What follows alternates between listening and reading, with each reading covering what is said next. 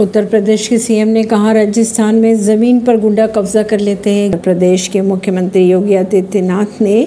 राजस्थान में कहा यहाँ बहन बेटियाँ सुरक्षित नहीं है व्यापारियों की ज़मीन पर गुंडा कब्जा कर लेते हैं उन्होंने आगे ये भी कहा कि यूपी में गुंडों की हिम्मत नहीं कि ज़मीन कब्जा ले करेंगे तो बुलडोजर मौन कर देगा मुख्यमंत्री अशोक गहलोत ने अपनी प्रतिक्रिया देते हुए कहा कुछ लोग इस कार्रवाई से खुश होते हैं लेकिन इससे कानून का राज नहीं रह जाता परवीन सिंह नई दिल्ली से